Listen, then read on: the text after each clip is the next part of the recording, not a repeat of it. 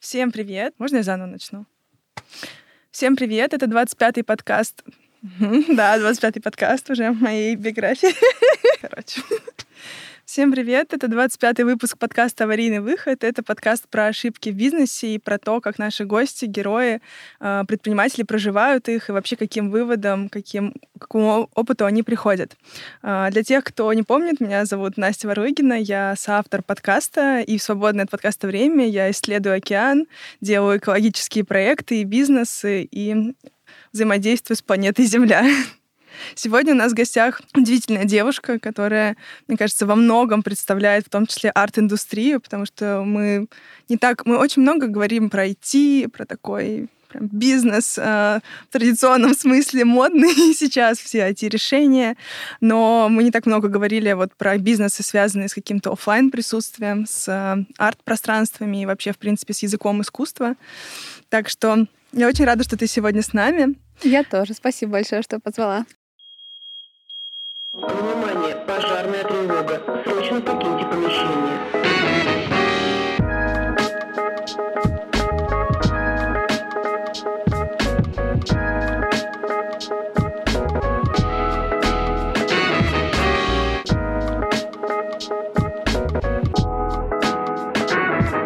Будет здорово, если ты коротко представишься и расскажешь о себе, ответив на два вопроса. Кто ты как человек и кто ты как предприниматель? Можешь начать с любого, какой тебе больше нравится. Хорошо. Меня зовут Эмилия. Как человек я достигатор. И это то, что мне мешает в работе, но про это мы попозже поговорим, про факапы и все такое. В какой-то момент я поняла то, что я принцесса-достигатор, и некоторые друзья меня так и называют. И нежно они называют меня Милсик, либо принцесса-достигатор, как-то так. Почему принцесса? Потому что до 16 лет я жила в очень тепличных условиях. То есть я действительно думала, что мир... Ты смотрела фильм «Барби»? Я начала, но не закончила. Не смогла, да, досмотреть? Да. В общем, я думала, что мир вот такой до 16 лет. И потом в один день все поменялось, и оказалось то, что... Он вообще не такой, он анти. Как будто бы вот прям по ее фильму я вышла вот в эту реальность, я поняла то, что есть какие-то очень сложные штуки, и мне пришлось стать достигатором.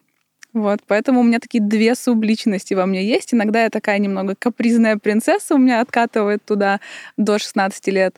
А, наверное, предприниматель — это... я не могу даже себя разделить. То есть предприниматель — это моя сущность, это я. И, по сути, я даже свой проект, продукт и бизнес от себя не могу отделить. Как будто бы это часть меня. Поэтому вот эти две субстанции, человек и предприниматель, мне их очень тяжело разделять. И как предприниматель я тоже достигатор.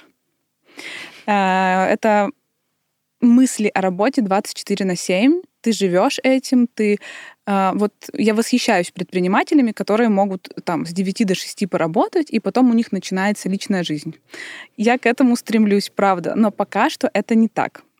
Вот. Но если к человеку еще добавить, у меня есть несколько очень странных увлечений. Так, мне уже стало интересно. Да-да-да. Первое — это индор-сайклинг. Сайклинг знаю. Знаешь такое, когда много людей едут на байках, которые, вернее, никуда не едут, то есть они двигаются на байках, кричат, делают какие-то странные движения в темноте. Это в темноте под звуки такие... Да, вот это я тот самый человек. Вот как это называется. Да, индор-сайклинг, я уже 5 лет этим занимаюсь, и это мое огромное увлечение. Я хожу примерно 5 раз в неделю. Второе — это Гарри Поттер. Но Гарри Поттер — это... Знаешь как? Что тут странного? Все любят Гарри Поттера. Но нет, ребят. Я не как все, да? Я не как все. Я прям даже недавно курсы прошла по вселенной Гарри Поттера на Страдариуме. Вау. Я не удивлена, что Страдариум выпустили такого рода курсы, но это круто. Там было 800 человек в чате.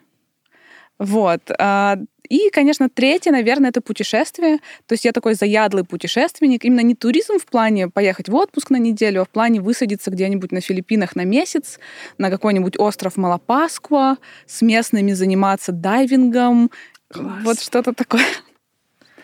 Очень круто. Слушай, вообще про сайклинг, во-первых, интересно. Я просто обычным сайклингом занимаюсь, и, у него есть сезонность. А вот про Гарри Поттера это вообще что-то удивительное, Я тут сейчас менторю одну девочку, которая ко мне пришла и рассказала, что она очень хорошо знает вселенную Аватара, и вообще как там, какие там биоэкосистемы, как они формируются. Ну, то есть там есть целые научные, можно сказать, труды, которые легли в основу вообще того мира, который там построен, вот этого.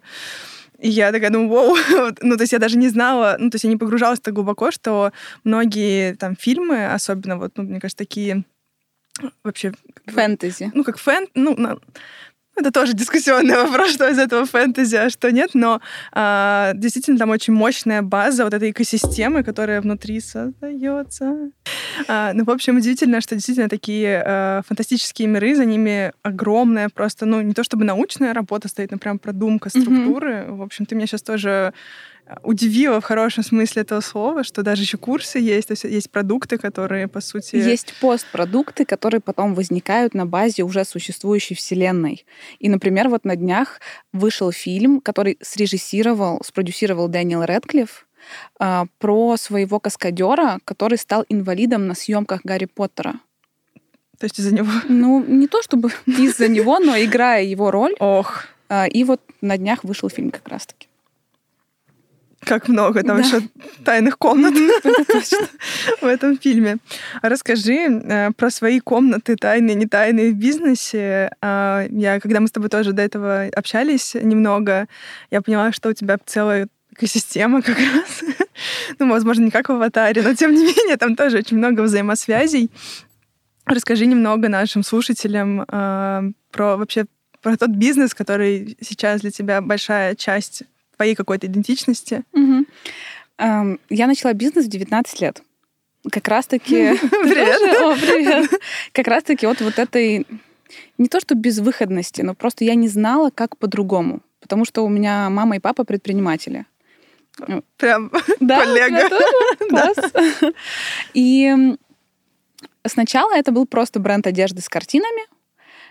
Почему так получилось? Знаешь, вот какая-то череда событий, микрособытий, которые к этому просто привели. Например, у меня однокурсник занимался вот этими серыми толстовками МГУ, Высшая школа экономики, и как-то он меня взял с собой на производство, где это делали. И я сказала, ой, а можно заказать один свитшот с картиной? Мне сказали, один нельзя, можно 10. Берешь? Я подумала, это не так дорого было, попросила у мамы $200, заказала 10 штук, сделала фотки с друзьями на улице в -5, заплатила им чашкой кофе. И вот так началось. Выставили все это в социальной сети, и у нас начали заказывать. И я подумала, ух ты ж, ничего себе, как просто. Но потом оказалось, что это вообще не так просто. Через какое-то время, года через 3, наверное, к нам пришел первый B2B-клиент. И это как раз-таки то направление, которое сейчас приносит наибольшую монетизацию. То есть это именно мерч с логотипом. Или не только с логотипом. Конечно, мне бы хотелось, чтобы направление, которое собственный бренд одежды, приносило больше прибыли. Но на данный момент, к сожалению, это не так. Вот, то есть именно вот это B2B направление, оно начало очень активно развиваться. Мы сначала аутсорсили это, а теперь у нас свое производство, и мы можем, например, за лето мы за 2 недели сдали заказ на 50 000 единиц. Это прям... Да, это сейчас такой вот успешный успех, достигаторство, воу-воу, ребят, слушайте дальше, там пойдет рычаг. Мы готовы идти в списке Forbes, да? Очень, очень готовы, но да, там за этим всем стоит много всего сложного. Потом, поскольку у нас у каждого товара было арт-описание на сайте, то есть для меня было очень важно именно вот этот такой образовательный элемент подключать, аудитория начала больше просить такого именно познавательного контента. И говорить, ребята, можете вот про это сделать пост, вот про это. А я одна. И я, значит, такая, так, одной рукой нужно доставить, другой рукой нужно там позвонить клиенту, третьей рукой сделать пост, четвертой рукой залить на сайт и там арт-описание сделать. И вот этот контент начал все больше и больше заходить, и постепенно это переросло в полноценное медиа про искусство. А ты была многоножкой в этом медиа, да? Да, я была многоножкой. Горучкой. Да, уже много направлений. Но получается, что все наши направления шли от запроса аудитории. Угу. То есть они просили, мы тестировали. Если заходило, мы оставляли. Если не заходило, мы не оставляли. Потом, где-то 1.5 года назад, мы заметили то, что мы прям начали скрины собирать в папку, когда люди нас в директе или даже на почту писали или звонили, начали просить, можно ли с вами пойти на выставку. То есть нам прям звонят по номеру, который указан, и говорят, а вы выставки делаете? Мы говорим, нет, мы не делаем выставки. А как к вам можно присоединиться? Я вот там переехал в Москву из Питера, хочу сходить на выставки. И когда таких запросов стало в неделю, штук 7, может быть. Нормально. Да, то есть прям вот, когда у тебя нет продукта, и аудитория просит этот продукт, ты понимаешь то, что, может быть, стоит к ней прислушаться. И мы собрали вокруг бренда комьюнити, в рамках которого у нас такая очень открытая, дружественная атмосфера, уже более 450 человек, и мы вот делаем какие-то необычные форматы, например, Art and Run, когда мы бегаем по городу, смотрим арт-объекты, или Art and Bars, когда мы ходим по галереям и барам и пьем коктейли, которые мы сами придумали. То есть ты можешь либо побегать, либо пойти в бар, либо и то, и то. На самом деле, еще много других форматов. И сейчас следующий продукт в нашей уже сложной продуктовой линейке, я понимаю, что я вас, наверное, уже утомила своими продуктами, это курсы. И опять это идет от запроса. Я хочу, но уже есть. Меня не поймут. У меня уже вся команда. Мил, хватит с контентом про Гарри Поттера. Мы тебя очень просим. Я говорю, давайте новогоднюю подборку. Хватит. У нас уже 5 постов про это есть. Вот. Поэтому, да, следующий продукт — это курсы. Курсы про арт-менеджмент и про современное искусство, опять же, в нашей манере рассказа очень таким понятным языком для того, чтобы сделать искусство как можно ближе и доступнее для более широкой аудитории. Так что, опять же, к нам опять приходили, а у вас есть курсы? А у вас есть курсы? Опять я говорю, так, 50 скриншотов соберем, будем делать курсы. Я такая, собрали. Хорошая критическая масса в скриншотах. Так не сказала, как называется ваш бизнес. Но вдруг нас уже те, кто хочет как раз пойти на выставку. Называется ArtFlash. Это B2C направление, как раз арт-экосистема. И ArtFlash Production — это B2B направление и цех по пошиву мерча от АДЯ. И вот мы дошли, к тому короткой формулировке бизнеса. Вообще, я тебя очень понимаю, что такое детище, когда ты его выращиваешь, потому что видишь в нем проявление, точку такой входа в реализацию каких-то своих ценностей, которых со временем, естественно, становится больше, еще какие-то ниши новые интересные появляются. А вообще, такой небольшой... отход немного в сторону, но вообще, когда ты в эту историю заходила, почему именно картины были? То есть для тебя это какая-то особенная часть твоей жизни? Ты часто... Кто-то тебя знакомил с искусством, допустим, мама или папа? Хороший вопрос. Как это вообще в твоей жизни появилось? Почему не мемы, например, или не Гарри Поттер? Мемы — это к моему бывшему. Почему это арт? Когда мне было 6 лет, меня очень замотивировали. Мне пришло письмо от феи, которая сказала... Я просто вижу тебя шестилетнюю, такая... Когда мне было 6 лет, меня очень замотивировали. Да, меня очень замотивировали, меня можно замотивировать только подарками. Вот. И мне фея отправила письмо, что если ты выучишь 100 картин Третьяковской галереи, и там такие карточки были приложены, которые фея, а.к.а. моя мама, вырезала сама. Пусть мы это вырежем. Знаешь, сейчас же можно. Фея. Просто фея, да. Знаешь, сейчас куча всяких игр есть для детей, там в музеях продается, но тогда такого не было. Много лет назад. И там были карточки, и написано, если ты выучишь 100 картин и художников, и название этих картин, то фея принесет тебе роликовые коньки. Как думаешь, за сколько я выучила? В днях? Да. За пару дней? За один. Я весь день сидела их учила. Или, может быть, на следующий день я пришла к маме и говорю, передай, пожалуйста, фее то, что я выучила. Она говорит, фея мне сказала, чтобы я тебя проверила. Она меня проверила, до сих пор помню все эти картины, и даже больше. И... Наверное, тогда у меня постепенно начал вырабатываться вот этот интерес. Потом около 10-15 курсов по истории искусства, арт-менеджменту и так далее. Стажировки в музей-гараж, в Сотбис, ГЦСИ и прочих арт-институциях. И вот в 19 лет я поняла, что хочется какой-то свой продукт создавать. А ты образование получала по этой стезе? Нет. То есть, это просто курсы как доп. Образование такое, летние курсы. И, например, в универе я училась в высшей школе бизнеса, то есть у меня все-таки профильное образование. И потом вечером ездила на винзавод учиться с 6 вечера до 9 вечера. В общем, все твои страсти в одно сплелись. Ну вот все-таки, если мы начнем ArtFlash, Harry Potter направление, тогда да. Это будет 100% да.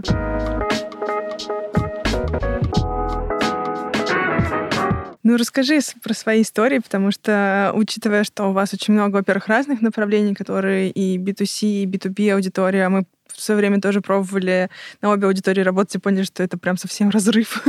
Ну, в смысле, разрыв собственного фокуса. Это очень... Это прям целый... Ну, меня прям... Я действительно испытываю восхищение к тем проектам, которые могут системно выстраивать и B2C хорошо направление, и B2B, не теряя в качестве ни там, ни там. Вот интересно, как вообще вы с этим живете и какие у вас там факапы на бэкэнде.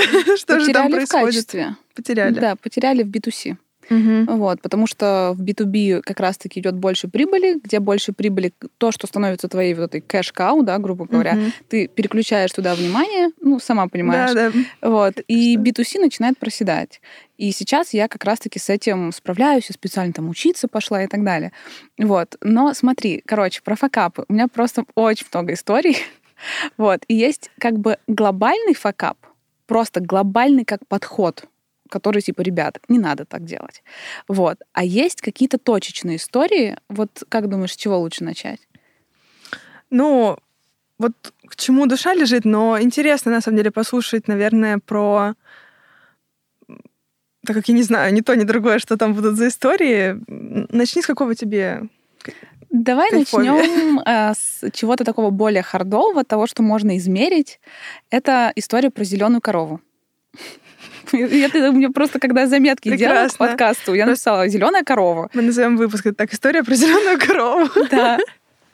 В общем, как я сказала, мы делаем мерч. И вначале мы делали это на аутсорсе, то есть это делает какая-то другая компания, другой цех, а ты просто это контролируешь, ты даешь им там свои лекала, свои наработки, дизайн, закупаешь сырье. И просто они шьют или делают принт, или делают вышивку. То есть когда у тебя нет своего оборудования и своей рабочей силы. И у нас был самый топовый клиент. Вот представь, в твоей сфере для тебя какой-то вот такой клиент с нимбом над головой. У тебя наверняка такой есть. У меня другой. Я, в принципе, клиентов, наверное, так не воспринимаю, но есть какие-то просто крупные, кто действительно, допустим, такой ключевой игрок в отрасли. Вот да, ключевой игрок в твоей отрасли. И ты понимаешь то, что на его... заказ, проект, у тебя идет приоритет. И ты над ним очень долго его выбивала, ты очень долго старалась, вся команда на него работала. И вот оно должно случиться. Вот завтра день X, когда проект надо сдать или презентовать, или выкатить. В нашем случае это было конкретно сдать энное количество толстовок. К какому-то мероприятию, да? У этого клиента было мероприятие для их VIP-гостей. А, еще и VIP-гостей. То есть это на весь... То есть это крутой клиент и еще и VIP-гости, то есть это просто максимально высокая планка. Я 3 года этого ждала. Мне на тот момент было, наверное, 25, то есть это было 5 лет назад. Блин, все узнали мой возраст. Так шифровалась вначале. Да. Вот, в общем, ответственность просто вот самая максимальная. Все шло очень хорошо. Закупили самую лучшую ткань. Очень качественно все сшили. И я говорила, ребят, давайте принт сделаем в крое. В крое — это когда ты на одну часть делаешь принт, но еще вещь не сшита до конца. У тебя хотя бы есть чуть-чуть снижение рисков. То, что если вы забракуете, то хотя бы только одну часть надо будет переделывать, и типа 20% вы потеряете, но не 100%. А там так получилось то, что сначала шили, по логике так было. Вот. И я приезжаю ночью, проверять, как идет принт. Накануне, там... да? Да. Потому что, конечно, клиент заказал за неделю. Ну, как еще? Это что за неделю? Есть время. В общем, такого молочного цвета свитшоты, худи, что-то еще. И там была корова. Естественно, корова была там белого и молочного цвета. И обведена черным, ее пятнышки тоже там черным как-то сделаны. Я приезжаю, захожу на производство к этим подрядчикам, и вот представьте, значит, комната, дальняя маленькая какая-то каморка, ты чувствуешь запах алкоголя и перегара, и там идет какие-то такие звуки, типа это еще под Новый год было, какая-то новогодняя такая мелодия, что-то из «Кавказской пленницы», и просто перекати поле. И я понимаю, что что-то не так. Я смотрю в коробке ну, где-то, наверное, 300-400 худи было. Я смотрю в коробке, я понимаю, что везде корова зеленая. Она везде зеленая. Ты ничего не сделаешь. Ну да, это ни один отбеливатель не возьмет. Нет, ну то есть первая реакция у меня шок.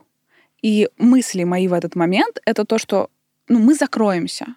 Я уже там 5 или 6 лет делаю бизнес, мы закроемся, про нас весь рынок узнает, будет говорить, какие мы плохие, с ними больше не работайте.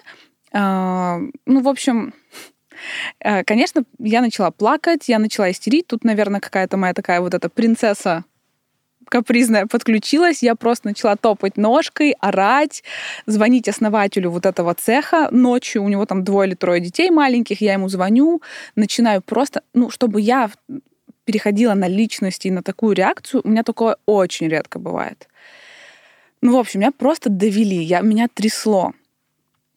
И у меня еще есть такая штука, как панические атаки. Угу. Вот, она у меня была в течение 9 лет. Конечно, я понимаю, что сейчас будет паническая атака, все это вместе. И я позвонила маме. Говорю, мам, можешь, пожалуйста, приехать? Она приезжает, и мы просто вот всю ночь пытались как-то разобраться с этой ситуацией, но, как бы, спойлер, мы не решили эту ситуацию. Угу. Вот, то есть мы, как бы, насколько я поняла, самое главное... Понятно, что делать выводы. Но, типа, есть ситуации, когда ты просто реально профакапил. Сейчас, в ретроспективе, я понимаю, что мы не закрылись от этой ситуации, все нормально, мы наладили отношения, но, типа, это жесткий факап был. И с моей стороны, и со стороны подрядчика, и я виновата то, что я заранее не приехала, образец не посмотрела. Вот, как-то так. Слушай, ну это прям, мне кажется, вообще довольно уникальная история, потому что, ну, есть факапы очень такие многосоставные, сложные, там как бы вроде факапы, не факапы, как бы, ну, как бы отовсюду можно взять опыт, но вот тут действительно ты рассказываешь, я понимаю, что это вот оно случилось, и, ну, найти еще производство за ночь, да, там, ну, сколько, ты говоришь, 500 штук, ну, это... Как бы, я не знаю, что должно случиться. Ну, это, то есть, это, как это бы, невозможно. Это практически, ну, это невозможно, но если только у тебя своего производства вот прям нет под боком. Даже со своим это нужно все равно закупать штук. Ткань. Конечно. Это все равно на ткань там 1-2 дня, а им нужно было вот типа утром, завтра. Вот. Ну, конечно, мне пришлось ехать туда, краснеть, объяснять. И, ну, около 3 лет, наверное, у меня ушло на то, чтобы восстановить отношения. То есть это вот... Это к текущему моменту около 3 лет? Или это уже... Ну вот с того момента, там, 3 года прошло, и мы сейчас уже там 2 года снова с ними работаем. Слушай, ну вообще, я просто лично хочу признательность тебе выразить за то, что ты, ну, сейчас вообще так, ну, спокойно про это рассказываешь и, по сути, пришла к нам вообще этим поделиться, потому что я даже... представить не могу. Ну, то есть, мне кажется, у человека, даже у которого нет панических атак, она случится в такой момент, потому что, ну, ты просто понимаешь, что все, ну, то есть, как бы, что с этим делать? И тем более на кону, как я понимаю, стояло довольно много, и в твоей голове в том числе, да, это ожидание от того, что это особенный, как бы, клиент с особой там репутацией и влиянием. Как ты вообще... Очень интересно, ну, вот, как это... Если ты можешь про это рассказать, если ты помнишь, да, вот в тот момент, когда вы там, мама приехала, пытались разобраться, когда наступила та точка, когда ты поняла, что все, ну вот точка невозврата, и ты уже не можешь ничего сделать, как бы когда ты начала как-то успокаиваться, вот что происходило вообще в твоей голове, наверняка, мне кажется, у тебя там вся жизнь пролетела просто, просто все возможные сценарии. Зачем я это делаю? Зачем я делаю этот бизнес, если другие люди, на которых ты положился, то есть твои подрядчики, не могут нормально выполнить свою работу? Потом, mm-hmm. понятное дело, что этот парень, кто владел производством, он уволил этого, кто печатал, кто наносил принт. Его прям уволили. Но мне от этого абсолютно не легче стало. Да, какая разница? Понятно, что через 3 года мы восстановили отношения с клиентом. Окей. Но, наверное, в моменте у меня был просто страх, паника, ненависть, агрессия, слезы. Ну, такое чувство, то, что... Ну, паническая атака — это такое чувство, то, что ты как будто бы умираешь. У тебя не хватает воздуха и так далее. Но даже без панической атаки, в принципе, это очень негативный спектр эмоций. На следующий день утром я не спала ночь, утром я приехала в этот офис, у меня был стыд, уязвимость, чувство вины, потому что я реально профакапила. Вот. Ну, и тут дело не в деньгах. Тут не страх потерять деньги, тут страх именно потерять лицо. Угу. Я из такой семьи, то, что вот держать лицо, это было намного важнее, чем деньги. То есть вот именно репутация, твой статус. У меня армянский папа, поэтому вот именно твой статус, твоя репутация, это было самое главное. И я это потеряла перед самым важным клиентом. Поэтому единственное, за что я благодарна, это за то, что сейчас я могу со своей командой так общаться, рассказывать им этот кейс. Я обязательно им отправлю этот подкаст, потому что кто-то, кто в команде новый, они так переживают из-за небольшой партии для маленького клиента. И я говорю, ребят, все будет хорошо, ничего страшного, мы не закроемся. Вот, наверное, я уже не такое проходила. Да. Я им рассказываю этот кейс про зеленую корову, и им становится попроще. Может быть, для этого это все было. А как ты нашла? Вот просто я тебя очень понимаю. Вот этот вот для меня мы когда с Димой вот с автором подкаста разбирали наши какие-то страхи, потому что мы тоже делали выпуск, где мы вдвоем беседуем. Вообще, почему мы запустили подкаст и почему мы в эту историю углубляемся, и что нам, то есть что нами движет. И мы как бы раскопали до каких-то корневых страхов, которые внутри лежат. Конечно, все, мне кажется, если прям очень сильно обобщить, оно почти все сводится к страху смерти. Всегда. В большинстве случаев. И вот у Димы как раз, например, там его какой-то факап в бизнесе, у него условно цепочка как раз развертывалась до того, что вот он там потеряет всех, там, не знаю, доверие, вообще репутацию, скорее потеряет деньги и будет голодный, и умрет вообще как бы один. Это же классика предпринимателей. Утром просыпаешься, я покорю мир, вечером я умру бомжом. Да, как во всех этих мемах. Да. А у меня, как бы, мне не так страшно было, что не буду есть. У меня вот этот как бы страх смерти от голода или от чего-то вообще никогда особо не пугал, но меня пугало просто профокапиться публично, потому что у меня тоже есть лицо, и потому что, я как бы раскопала корень, наверное, это какая-то была и неуверенность, и какой-то все равно страх одиночества, да, того, что отвернуться, то есть те, кто... и сюда же еще до кучи домешивалась какая-то история, связанная с девочкой хорошей отличницей, потому что, возможно, ты тоже из этой касты, как бы отличница. Я предводитель этой касты. Вот, когда нужно, когда как бы, просто у тебя уже на подкорке, на именно какой-то паттерн шит, да, что нужно, чтобы всем нравиться, чтобы, получать за это пятерки, чтобы одобрение всех было. Даже ты сказала подготовить какие-то истории про факапы. У меня, я выписала этих историй, 30 каких-то, да, но я же не могу все 30 рассказать, иначе мы с вами будем слушать этот подкаст 2 дня.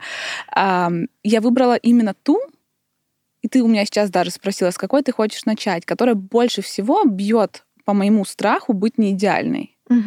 Потому что остальные, я такая, я сделала выводы, что-то еще, но вот именно по силе болевых каких-то ощущений это самое страшное. Это именно те истории, когда ты не идеально что-то сделал.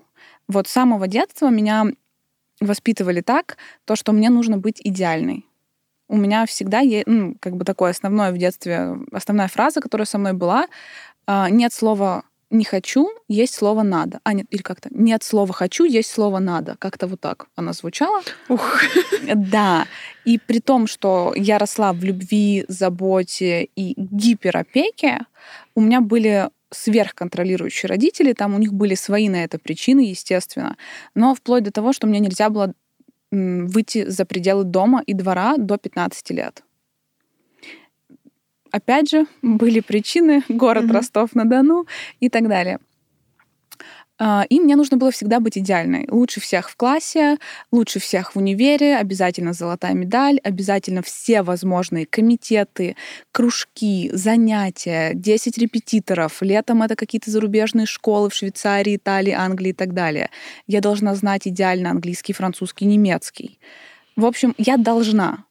И в какой-то момент постепенно, наверное, после 25 только я начала делать то, что я хочу.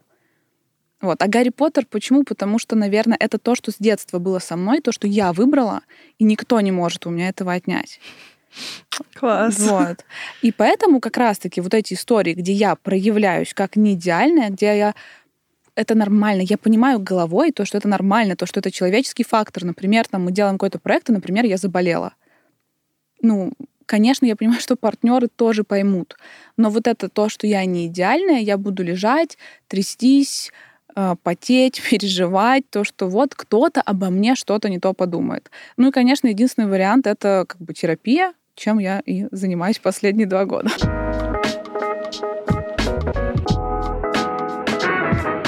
Вот расскажи еще немного, вернемся в тот момент, когда ты уже пришла к клиенту. Угу. То есть по факту, ну вот мы с тобой говорим о, да, там, о синдроме отличницы, и вот это вот стремление быть идеальной, нравиться и так далее.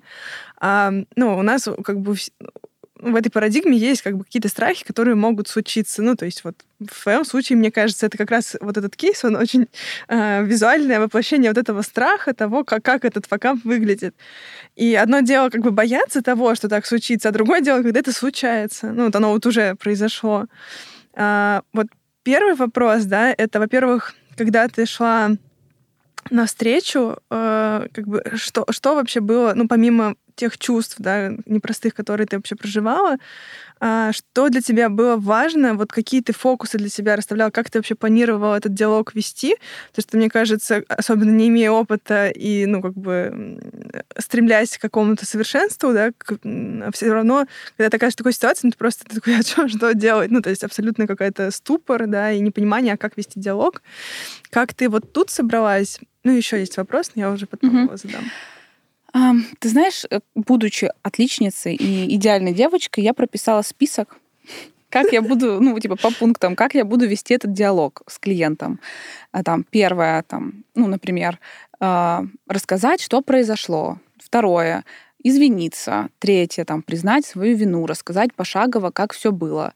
Ну, на самом-то деле, я заранее подготовилась, то есть я прям ночью в моменте этой ситуации уже заготовила там сообщение, уже мы с мамой сели, там, начали пить чай или что-то покрепче, может быть, даже, как-то это обсуждать.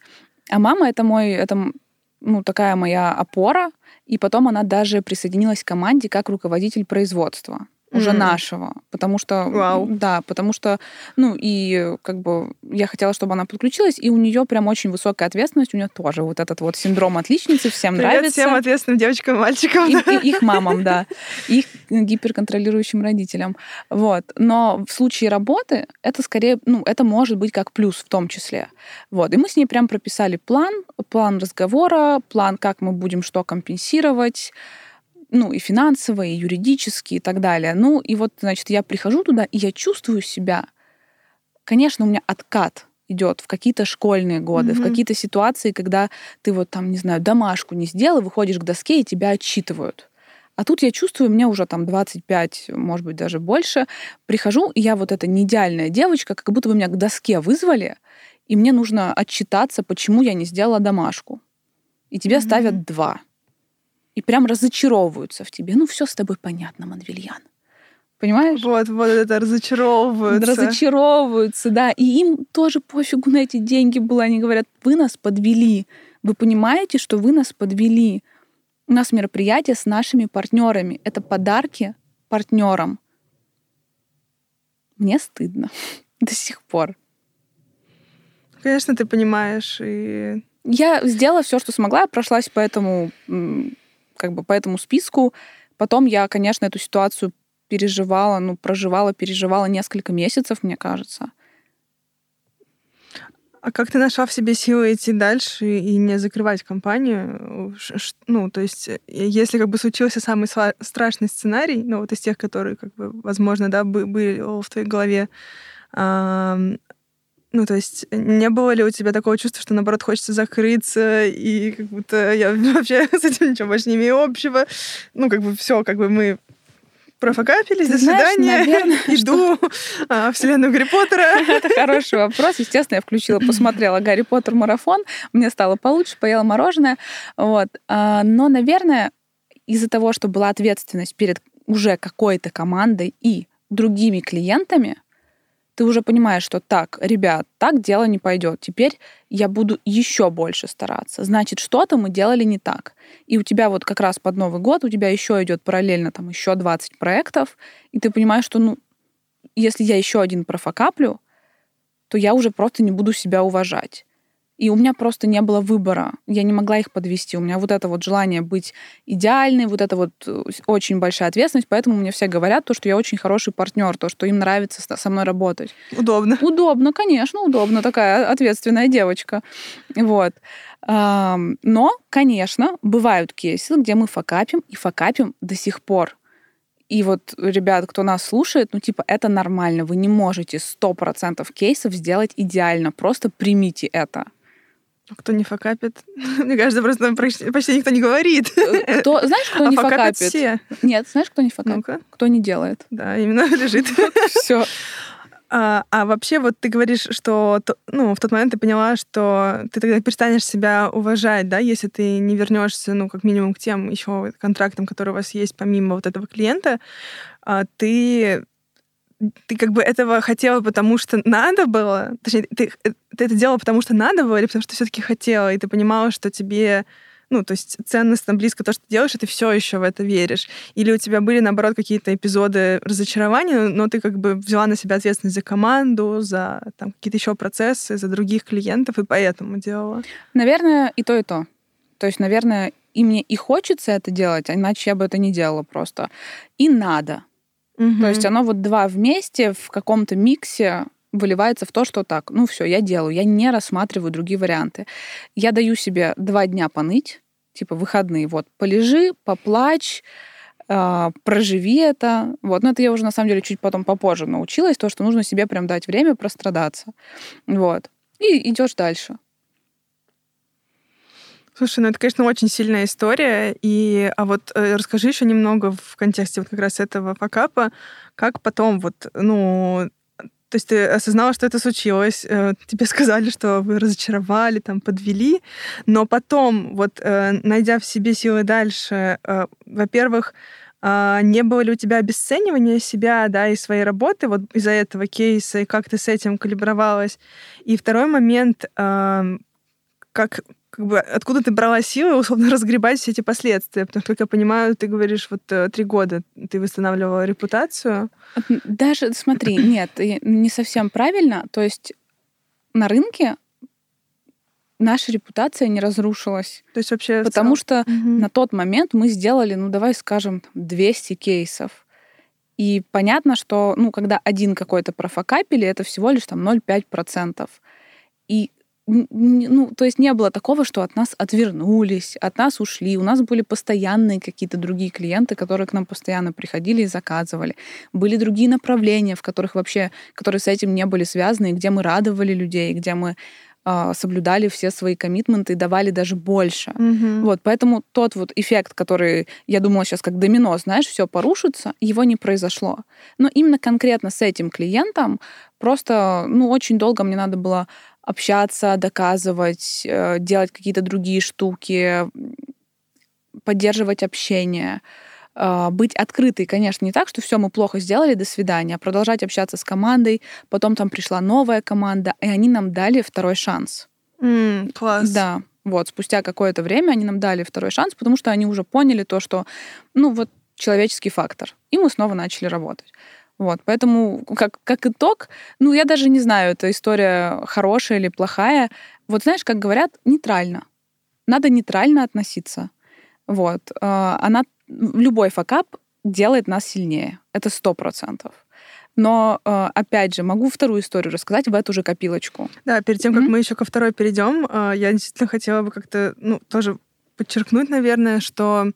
Вот ты действительно рассказываешь, правда, этот страх того, что все разрушится, как карточный домик или как эффект домино, да, все просто рухнет, и все, главное, пойдут друг другу говорить, какие вы плохие. Потому что у меня, например, в голове было именно так, что если, например, мы профакапимся, все пойдут обсуждать. Ну, и вот статья выйдет большая. На Forbes. На Forbes.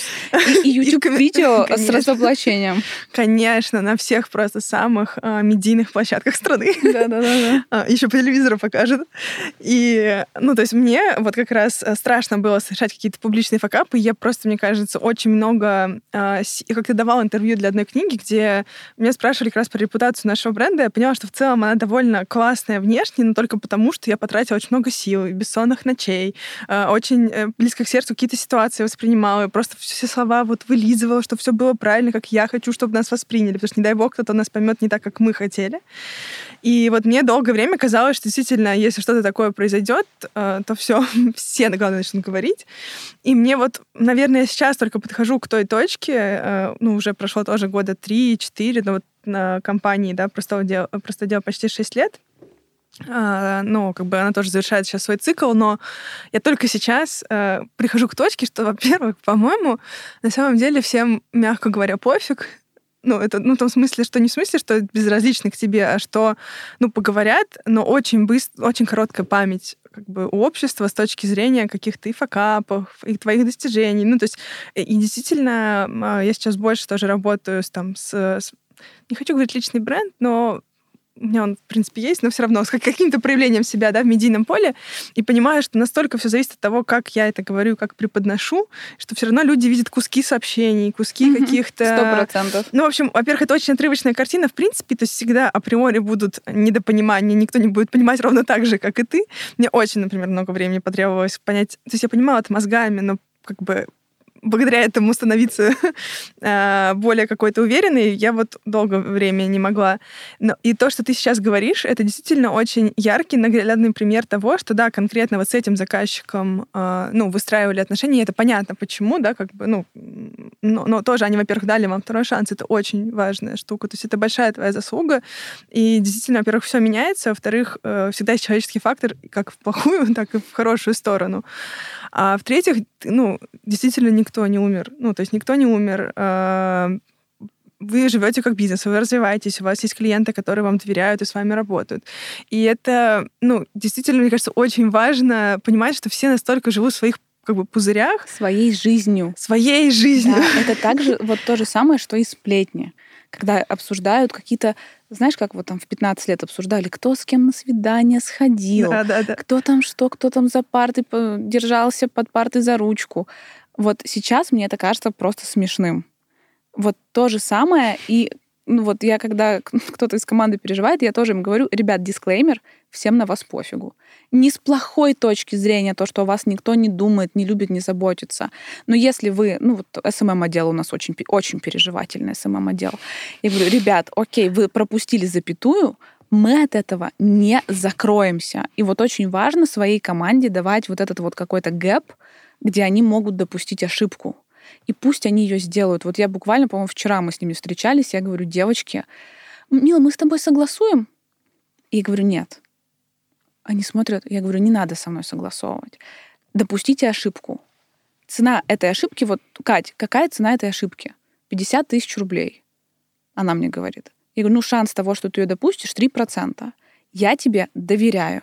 И вот когда ты говоришь то, что ты доверяешь, плюс у человека есть вот этот гэп для ошибки, ну, это супер. Вообще, ты сейчас очень важную мысль сказала про то, что, во-первых, давать вот этот гэп для ошибки, во-вторых, вот даже я на своем примере, да, у меня делегирование очень много времени сначала занимало, потому что вот это вся отличница, вот это все. Я-то знаю, как лучше, как можно быстрее, естественно. Никто, кроме тебя, не знает. И внутри я понимаю, что надо как бы научиться доверять, и я доверяю.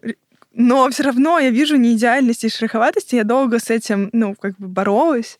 Но потом я такая думаю, камон, я хочу как бы пытаться все делать идеальным и тормозить в развитии, или я хочу расти и масштабироваться, да, понимая, что каждый тоже учится, то есть как бы я-то свои ошибки уже прошла, но человек тоже проходит свои ошибки, и как-то несправедливо его лишать этой возможности, потому что вот ты такой умный подрос, а теперь человек, ну, приходит, но он-то не в той же фазе, да, как бы роста относительно определенных бизнес-процессов, как и ты, но странно ожидать от него того же.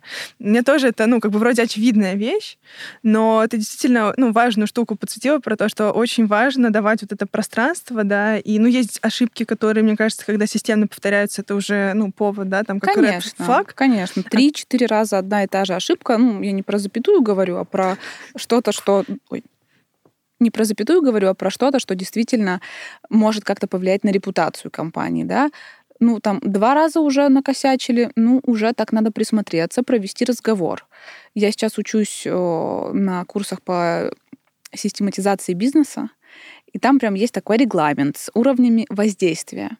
То есть первый уровень — это, например, там, неправильный текст написали. Второй уровень — это там тра-та-та. Четвертый уровень — там это пароль, например, украли или слили базу данных. Это уже увольнение. Угу. Ну вот, то есть, грубо говоря, есть вот эти какие-то рамки, и команда должна понимать, что вот эти мини-ошибки, ребят, все ок, мы не закрываемся. Допускайте эти ошибки, учитесь.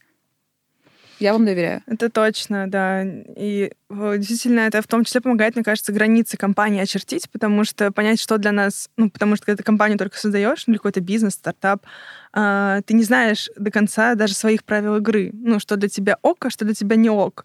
И вот, мне кажется, как раз факапы — это очень такое важное топливо для того, чтобы эти границы очертить и понять, вот так ок, и мы с этим работаем так-то, а вот это для нас неприемлемо, и мы с этим, там, не знаю, прощаемся или меняем как-то процесс, или что-то с этим делаем.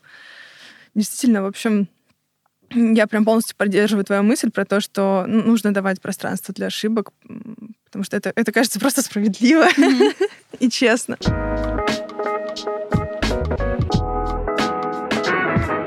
В общем, у нас есть вот такой формат для комьюнити, и не только, это Art and Run.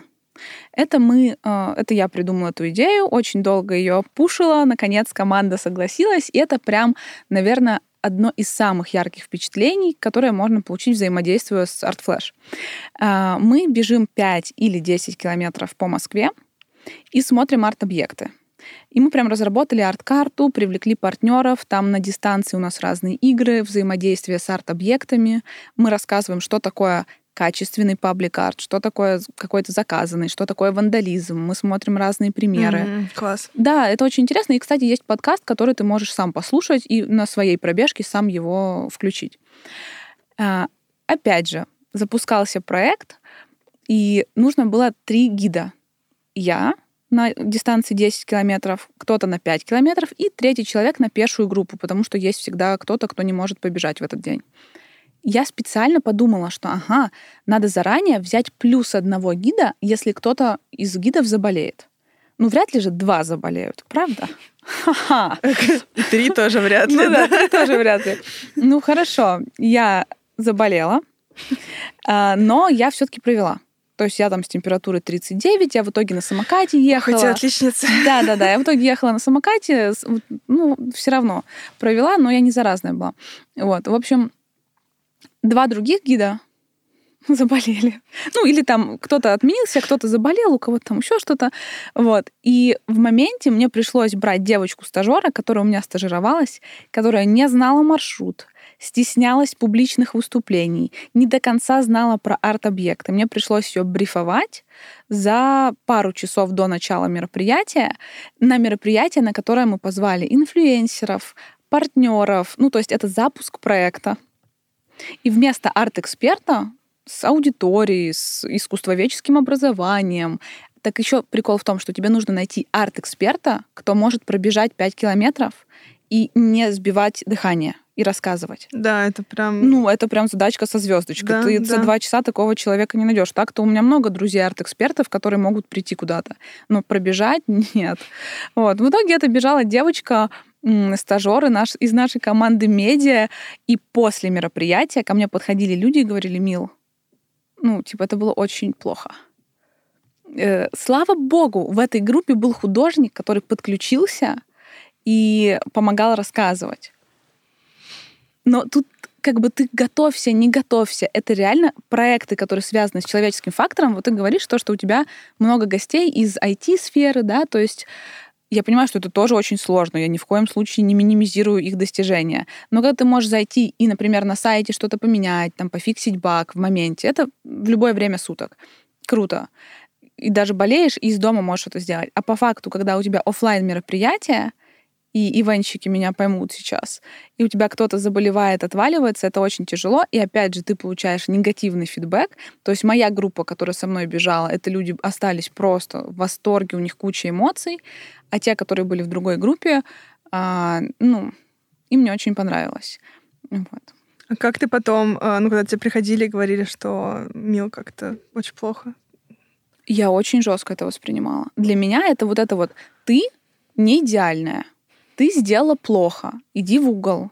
Ты получила 2. Разочаровала. Ты разочаровала нас. И при этом это тот проект, опять же, который я тоже долго делала, только это уже не заказчик-клиент, как как бизнес. Mm-hmm. Это уже как раз-таки физические лица, которые остались не очень довольны результатом.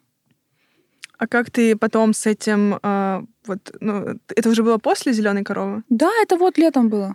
Ты уже более матёрая. То есть, мне кажется, у тебя хоть все равно какая-то шкурка появилась. Появилась. Честно, шкурка появилась. Даже когда там 3-4 человека подошли и сказали, я говорю, ребят, так и так, вот я им объяснила. Они такие, мы поняли, окей. Но, честно, внутри меня все равно разрывало. То есть Конечно. Меня все равно разрывало, я потом все равно очень расстраивалась, я сама была недовольна результатом, я опять же подумала то, что сейчас все узнают, расскажут, какие мы плохие. Особенно, честно, в арт-среде вообще не принято говорить про факапы. Мне кажется, это вообще очень снобская тусовка. Она становится менее снобской. Это хорошо. Она становится менее снобской, она становится более открытой, но это не как предприниматели типа Fuckup Nights, эти форматы, которые появляются, акустика Юли Седовой. Это прям, нет, никто не говорит. То, что я сейчас это говорю, это, конечно, для меня вообще супер челлендж, потому что я бы раньше никогда не смогла это признать. Особенно именно в нашем арт-направлении, то, что я допустила какую-то ошибку. Я недостаточно хорошо подготовилась. А вообще, что тебя замотивировало прийти и вообще об этом рассказать? Почему ты сейчас созрела делиться вообще факапами? Терапия. То есть еженедельная терапия, где я прорабатываю это. У меня основной запрос был это... эта идеальная девочка и то, что я не умею делегировать. И мы уже где-то 1,5 года вокруг этой темы занимаемся. И я прям чувствую эти подвижки, то, что у меня прошла сессия, мы поговорили, и я прям могу написать пост про свой факап, я могу выставить какие-то неидеальные сторис. И я начала делать серию постов про это. А у меня причем так смешно, у меня в закрепе был такой супер достигаторский пост, типа «Привет, я Эмилия, и вот все мои 10 классных проектов. Листайте карточки и смотрите, какая я молодец. И, пожалуйста, обязательно напишите мне комментарий. Милсик, ты самая лучшая, наша звездочка». А там так и было написано. Из серии, да, там какая-то вариация на тему. А потом я его снесла, и там прям новый пост в закрепе, где написано «Раньше здесь был достигаторский пост». А сейчас я вам рассказываю то, что у меня 9 лет панические атаки, то, что у меня не идеальный бизнес, то, что я до сих пор нормально не умею делегировать, и так далее по списку.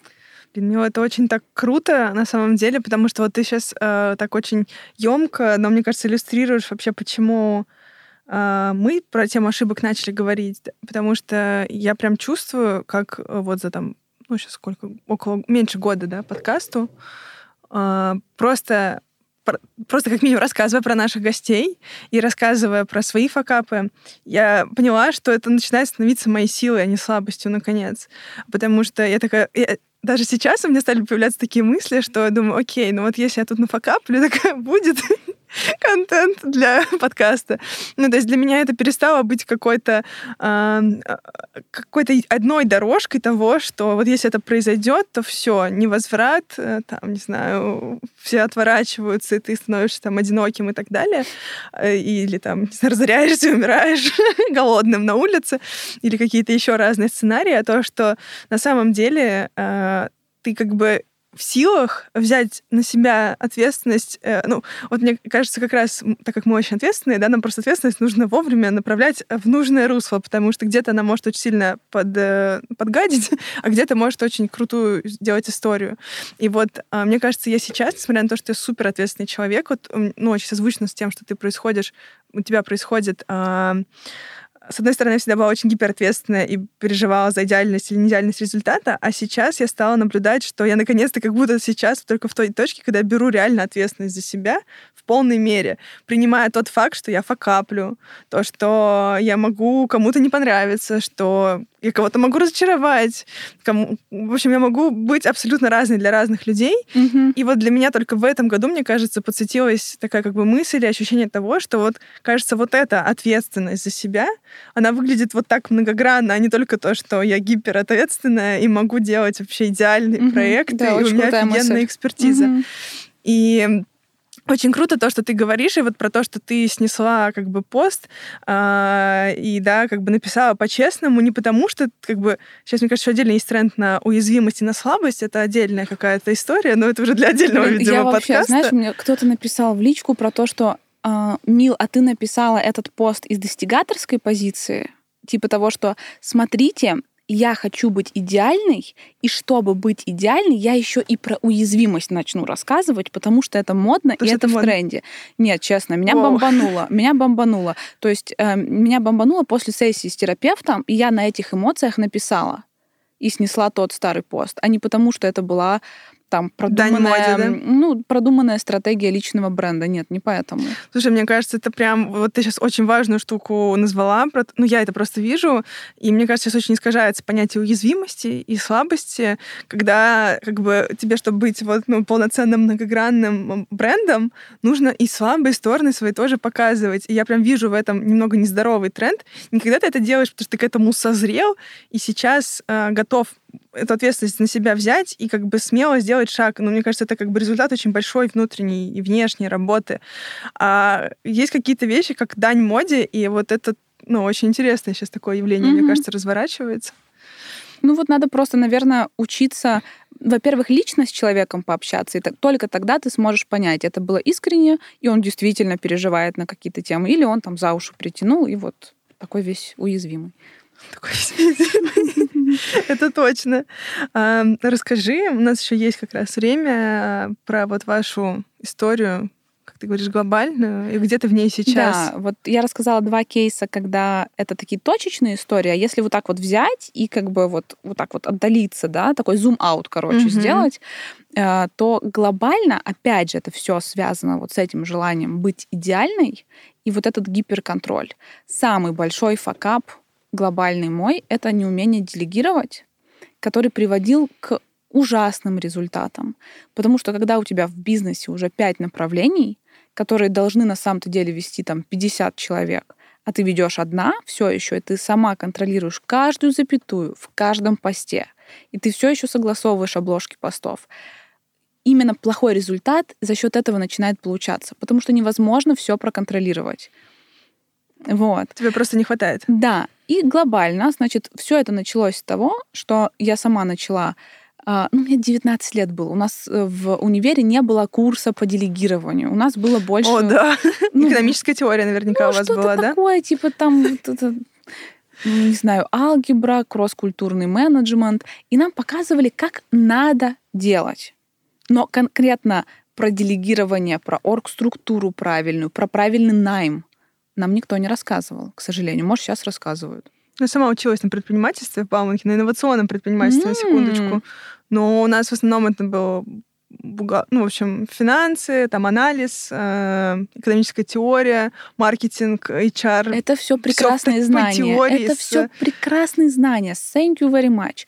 Но вообще не было. Самый основной навык, как мне кажется, предпринимателя, это выстраивать несколько навыков. Выстраивать процессы, делать правильный найм, правильно ставить задачи, правильно давать фидбэк и получать результат. Приходить из точки А в точку Б.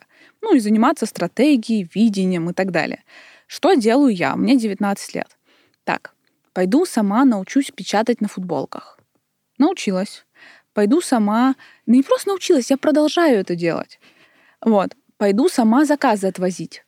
Вожу сама заказы в Подмосковье, в какие-то квартиры, на метро целыми днями 5 заказов развожу. То есть вместо того, чтобы сидеть заниматься стратегией, партнерками, инфлюенсерами, я развожу заказы. Потом там сама принимаю заказы, сама делаю сайт, загружаю товары. 2000 постов я написала для нашей инсты. Если кому-то нужен копирайтер, то, пожалуйста, это не ко мне. Но я могу. А мне, кстати, писали, кто вас ведет соцсети, и меня спрашивают, кто, я говорю, это я занимаюсь. Я говорю, извините, но мои часы не продаются. Не продаются, нет. Вот. В общем, я научилась делать абсолютно все вот эти микрозадачи, но не просто научилась, потом сделала инструкцию и передала эту инструкцию с референсами, как хорошо, как плохо. Это как я делаю сейчас. Вот. Просто вот, значит, 10 часов развожу заказы. Вот мне весело. Я думала, что это правильный путь. И знаешь, в чем самый большой факап? То, что я делала это 5 лет. Ох. Ну, то есть вот 5 лет бизнес был в минусе, потому что я не могла делегировать, потому что я не могла, там, я не знаю, там как курьер один нас обокрал на 20 тысяч рублей, когда еще достависты не было, то есть он развез заказы, собрал наличку и ну, просто пропал, там, телефон поменял, пропал и все, вот. И я подумала, не, я сама буду все-таки развозить, все-таки это большие деньги, 20 тысяч рублей, буду сама заказы развозить. Потом там кто-то меня по сайту подвел, научусь сама сайты делать. Научусь сама на фотошопе работать, чтобы макеты, мокапы делать, обтравки и так далее. Нет, это так не работает. Сейчас уже, понятное дело, в 30 лет я все это понимаю. И я думаю, что ребята, которые слушают наш подкаст, тоже понимают, что надо находить людей, которые делают лучше тебя. Но глобально бизнес был в минусе много лет из-за того, что просто вот один навык у меня не прокачан. А не прокачан он из-за чего? Из-за желания быть идеальной.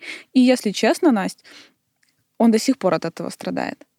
То есть до сих пор, ну, наверное, раза 2-3 в неделю разворачиваются ситуации достаточно жесткие из-за того, что я не проделегировала. Ну, это уже такие как бы микро, но все равно. Но не все равно, ты видишь эффект.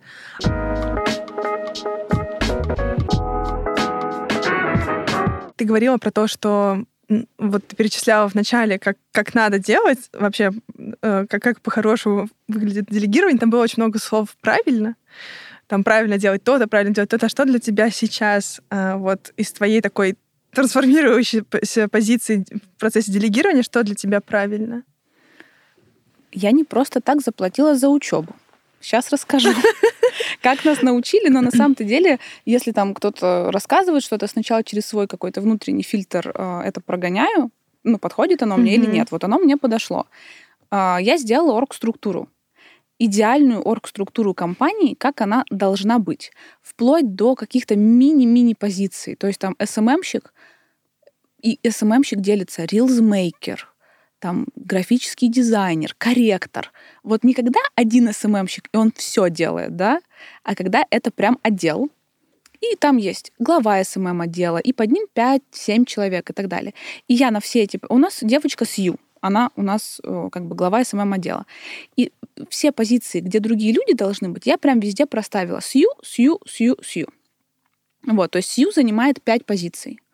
То же самое я сделала по всем позициям в компании. Например, я у нас в компании SEO, я операционный директор, я юрист по авторскому праву. Так, вот это интересно. Да. Так. Вот, ну, то есть у нас же его нет в штате, и мы на аутсорс иногда с кем-то консультируемся, но, по сути, если надо какой-то договор по авторским правам с художником или музеем заключить, то вычитывает кто? Понятно. Ну, конечно, я. Вот. Таким образом, я стою в своей компании на 17 позициях сейчас. Или как-то вот там, из плюс-минус. Из где-то 70.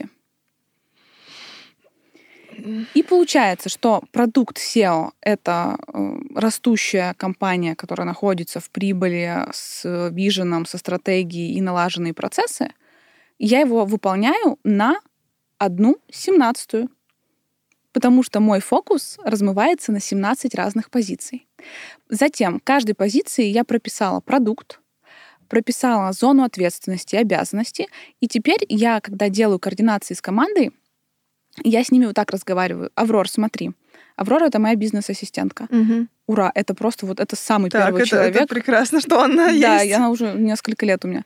Вот. И я говорю, смотри, сейчас я с тобой разговариваю как со своим бизнес-ассистентом, и мы переходим ко второй части координации. Сейчас я с тобой разговариваю как с HR-ом, потому что у нас в команде нет HR-а, и Аврора делает договоры с ребятами, со стажерами и так далее, и там размещает вакансии. И вот я говорю, смотри, как мой бизнес-ассистент, ты на этой неделе 9 из 10, а как HR ты на этой неделе 6 из 10, потому что, ну, вот тут чуть-чуть не доделала, давай подумаем, как это лучше сделать. Это она, кстати, такую систему придумала. Вот.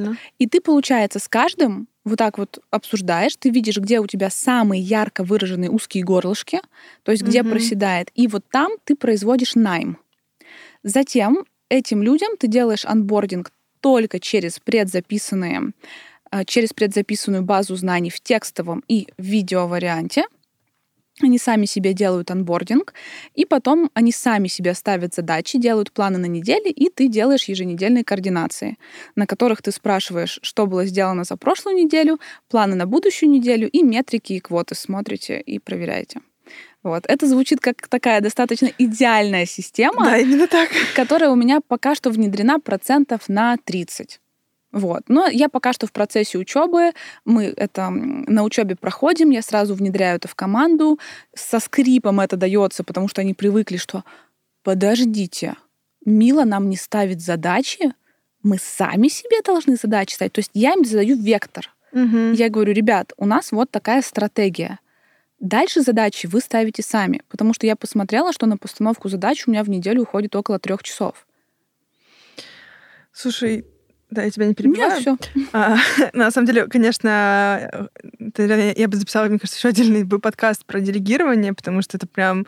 Я очень большой путь проходила здесь, очень болезненный, и я делегировала сторис полгода, потому что я как бы весь визуальный бренд сама сделала. Mm-hmm. Ты, я думаю, прекрасно понимаешь, что это такое, еще кому-то это передать и думать, как вгрузить свои мозги, свою насмотренность другому человеку.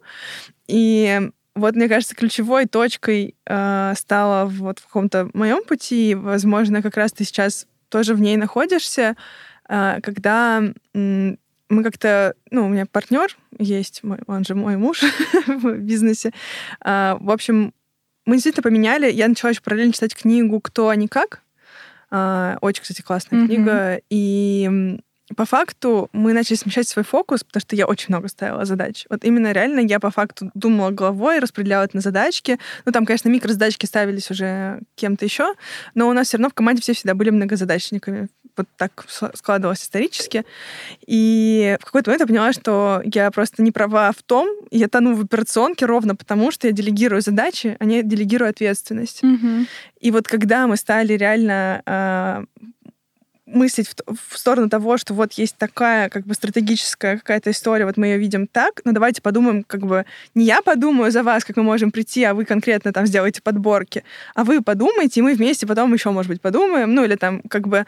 То есть я поняла, что я навязывала свои какие-то, все свои там вариации мышления, свои же ограничения на человека, при этом не давая ему возможности подумать самому, а человек вполне себе в состоянии это сделать, и, возможно, он еще какие-то новые пути раскроет. То есть я раньше это рассматривала как опасность, потому что у меня уже же есть какой-то опыт, и я как бы понимаю, как есть куча задач и, в принципе, каких-то стратегических целей, которым нужен новый подход, а я не могу знать того, чего я не знаю. То есть человек может видеть что-то, чего не вижу я. Я не так давно тоже стала эту прям перспективу видеть того, что как раз-таки то, что человек начинает себе сам формировать задачи и какую-то логику своей работы выстраивать, он как раз-таки свои пути изучает и, возможно, подсвечивает тебе что-то... Падает. Да, подсвечивает тебе что-то, что ты бы просто не заметила, да, потому что ты там в куче еще там, 17, еще в 16 ролях, да, например, да, находишься. Вот ты назвала это «передавать ответственность». Я по сути, так же это называю, только мы называем это в команде «передавать продукт». Угу. Передавать продукт деятельности. То есть у каждой позиции есть продукт деятельности. Например, продукт деятельности HR — это правильно нанятые, эффективно введенные в работу сотрудники, которые остались которые прошли испытательный срок. Угу. Вот это его продукт. Как он будет его достигать? Пожалуйста, давай ты сам придумаешь, ты мне принесешь, мы на созвоне с тобой, состыкуемся, у нас матч или нет. Понятно, что это должно быть экологично и так далее. Вот. То есть у него есть какие-то гайдлайны, в рамках которых он делает. Вот. И сейчас, правда, я так говорю, так звучит красиво, то, что все, Мила, там успешный успех, но, честно, прям лучше стало. В терапии плюс учебе конкретно по систематизации бизнеса. Слушай, это очень здорово и круто, что ты, в принципе, сейчас уже в той точке, где, во-первых, хочется опускать как будто бы вот эти вот оковы, да, и давать себе возможность просто тоже факапить и пробовать что-то еще, и при этом расти, доверяя команде, хотя я тебя прекрасно понимаю, какой-то непростой процесс, все, что ты говоришь, я очень понимаю, каждая то сейчас, наверное, это уже забылось, и мне кажется, что как будто бы так всегда и было, потому что каждый раз, когда ты на новый этап перескакиваешь, и становится все как-то понятно, такой, вау, класс, все, супер, я умею, идем дальше. А на самом деле, в том числе, мне кажется, круто, что ты именно к нам пришла, потому что это способ проговорить и закрепить тот опыт, который был. Mm-hmm. Даже как раз-таки негативный, потому что из негативного мы часто растем, и проговаривая его, как-то фиксируем, по сути, его себе присваиваем, потому что я, например, когда находилась в операционке, я вообще ничего не присваивала, ни успехи, ни факапы, просто куда-то ломилась, потому что горела. А потом я такая, воу, и сейчас до меня там доходит, что я такая, блин, вообще какие-то отрезки как будто жизни, они, выпали, в том смысле, что оно как-то случилось, такое, прикольно, идем дальше. Слушай, по сути, реально получилось так, что вы сделали действительно подкаст из своей какой-то этой боли. Может быть, даже ты стеснялась как-то, тоже хотела быть хорошей девочкой, стеснялась признавать эти факапы, а сейчас ты такая, самый лучший способ это решить, это пойти в этот страх. И ты пошла в него максимально. Ты просто такая, я сделаю подкаст, я буду всем рассказывать про свои факапы. И дальше вы сами принимаете решение, хотите вы со мной работать после этого или нет. И если кто-то откажется с тобой работать, послушав какой-то выпуск, тогда зачем тебе вообще такой человек в твоем поле? 100% абсолютно поддерживаю твою мысль. И более того, я тоже думаю о том, что... я, наоборот, думаю, а как можно не говорить про факапы? Сейчас я уже, наоборот, думаю, ребят, уже много успешного успеха, мы наелись им. А сидят живые люди, сидишь живая ты, и рассказываешь про то, что в индустрии, где принято как раз успешный успех подсвечивать, ты берешь и не потому, что это модно, а потому что, ты созрела. У тебя сейчас такой цикл, и ты туда идешь, и тебе хочется показывать всю целостность бизнеса, что за этим стоит. Забыла сказать одну важную вещь. То, что у меня супер поддерживающий партнер в отношениях. В смысле, не в бизнесе. А, кстати, у меня нет партнера в бизнесе. Никогда не было. Ты такая, у меня партнер в бизнесе, забыла об этом сказать. Нет. В бизнесе у меня нет партнера. Я одна. Соло-фаундер. Начинали мы с однокурсницей, а потом она прям очень рано, 20 лет вышла замуж и переехала в другую страну, поэтому дальше я уже одна все делала. Партнер в смысле love partner. И он, это человек, с которым я могу прям быть реально собой. И я надеюсь, что он также может быть собой со мной. Насколько я вижу, это так и есть. И я прям спокойно ему говорю про факапы, про мои какие-то расстройства, про команду, про то, что я ему прям пишу, слушай, мне кажется, я сегодня была очень плохим начальником. Я наорала на свою ассистентку. Он говорит, что ты чувствуешь? Я говорю, мне стыдно, мне грустно, я чувствую себя не идеальным боссом. Он говорит, слушай, ты не должна быть всегда идеальным боссом, расскажи, что произошло. И я ему кружочек записываю, и это такая уже как мини-терапия в моменте получается, и у него также в мою сторону. И он говорит, я сегодня пришел на работу, и мне не нравится, что я сегодня сделал, мне не нравится результат моего дня. И мне кажется, когда у тебя в жизни есть либо команда, с которой ты можешь быть не идеальным, потому что нам же всегда нужно быть сильной, да? Выше, сильнее, быстрее. Да.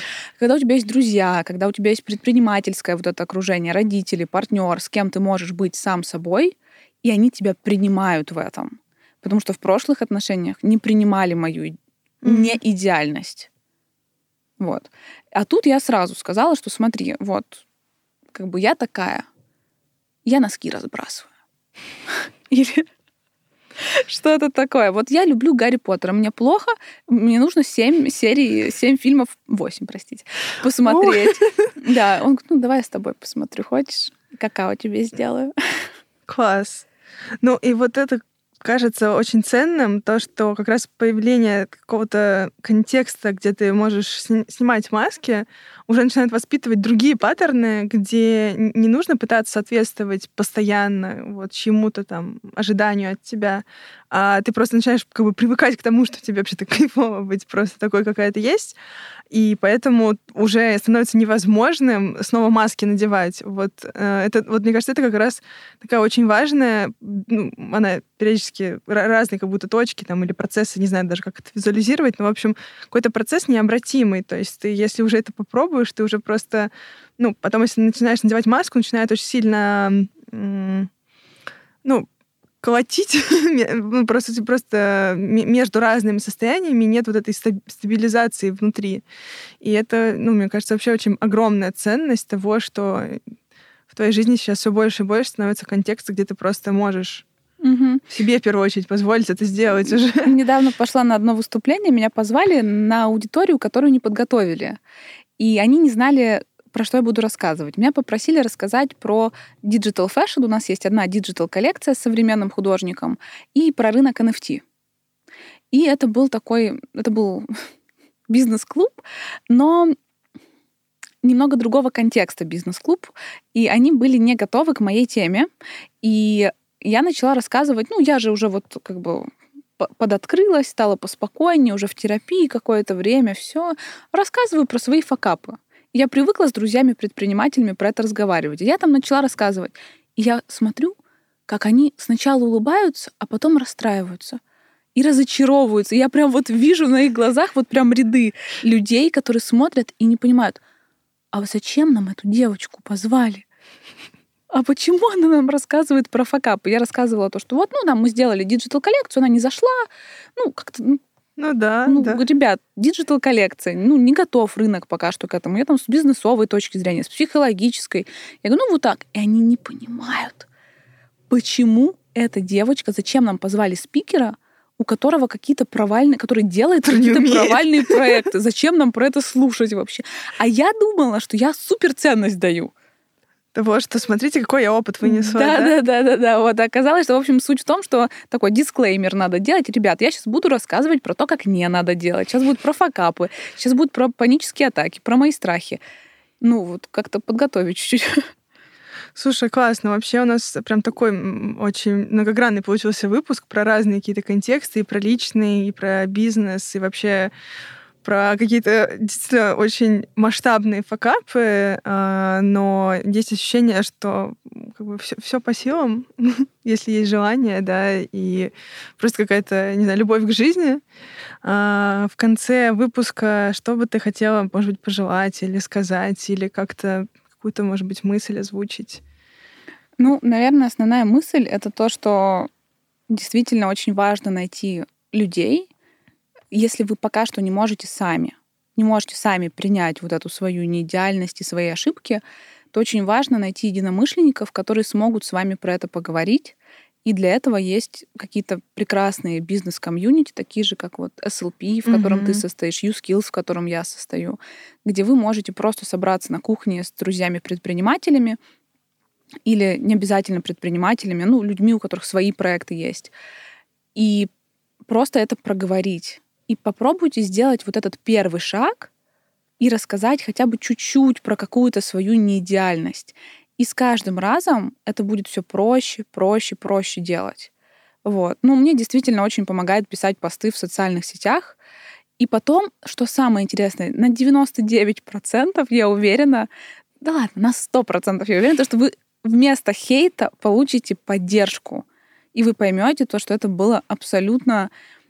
все было абсолютно в вашей голове. То есть просто сделать этот первый шаг и сформировать какое-то окружение, которое будет вас в этом поддерживать.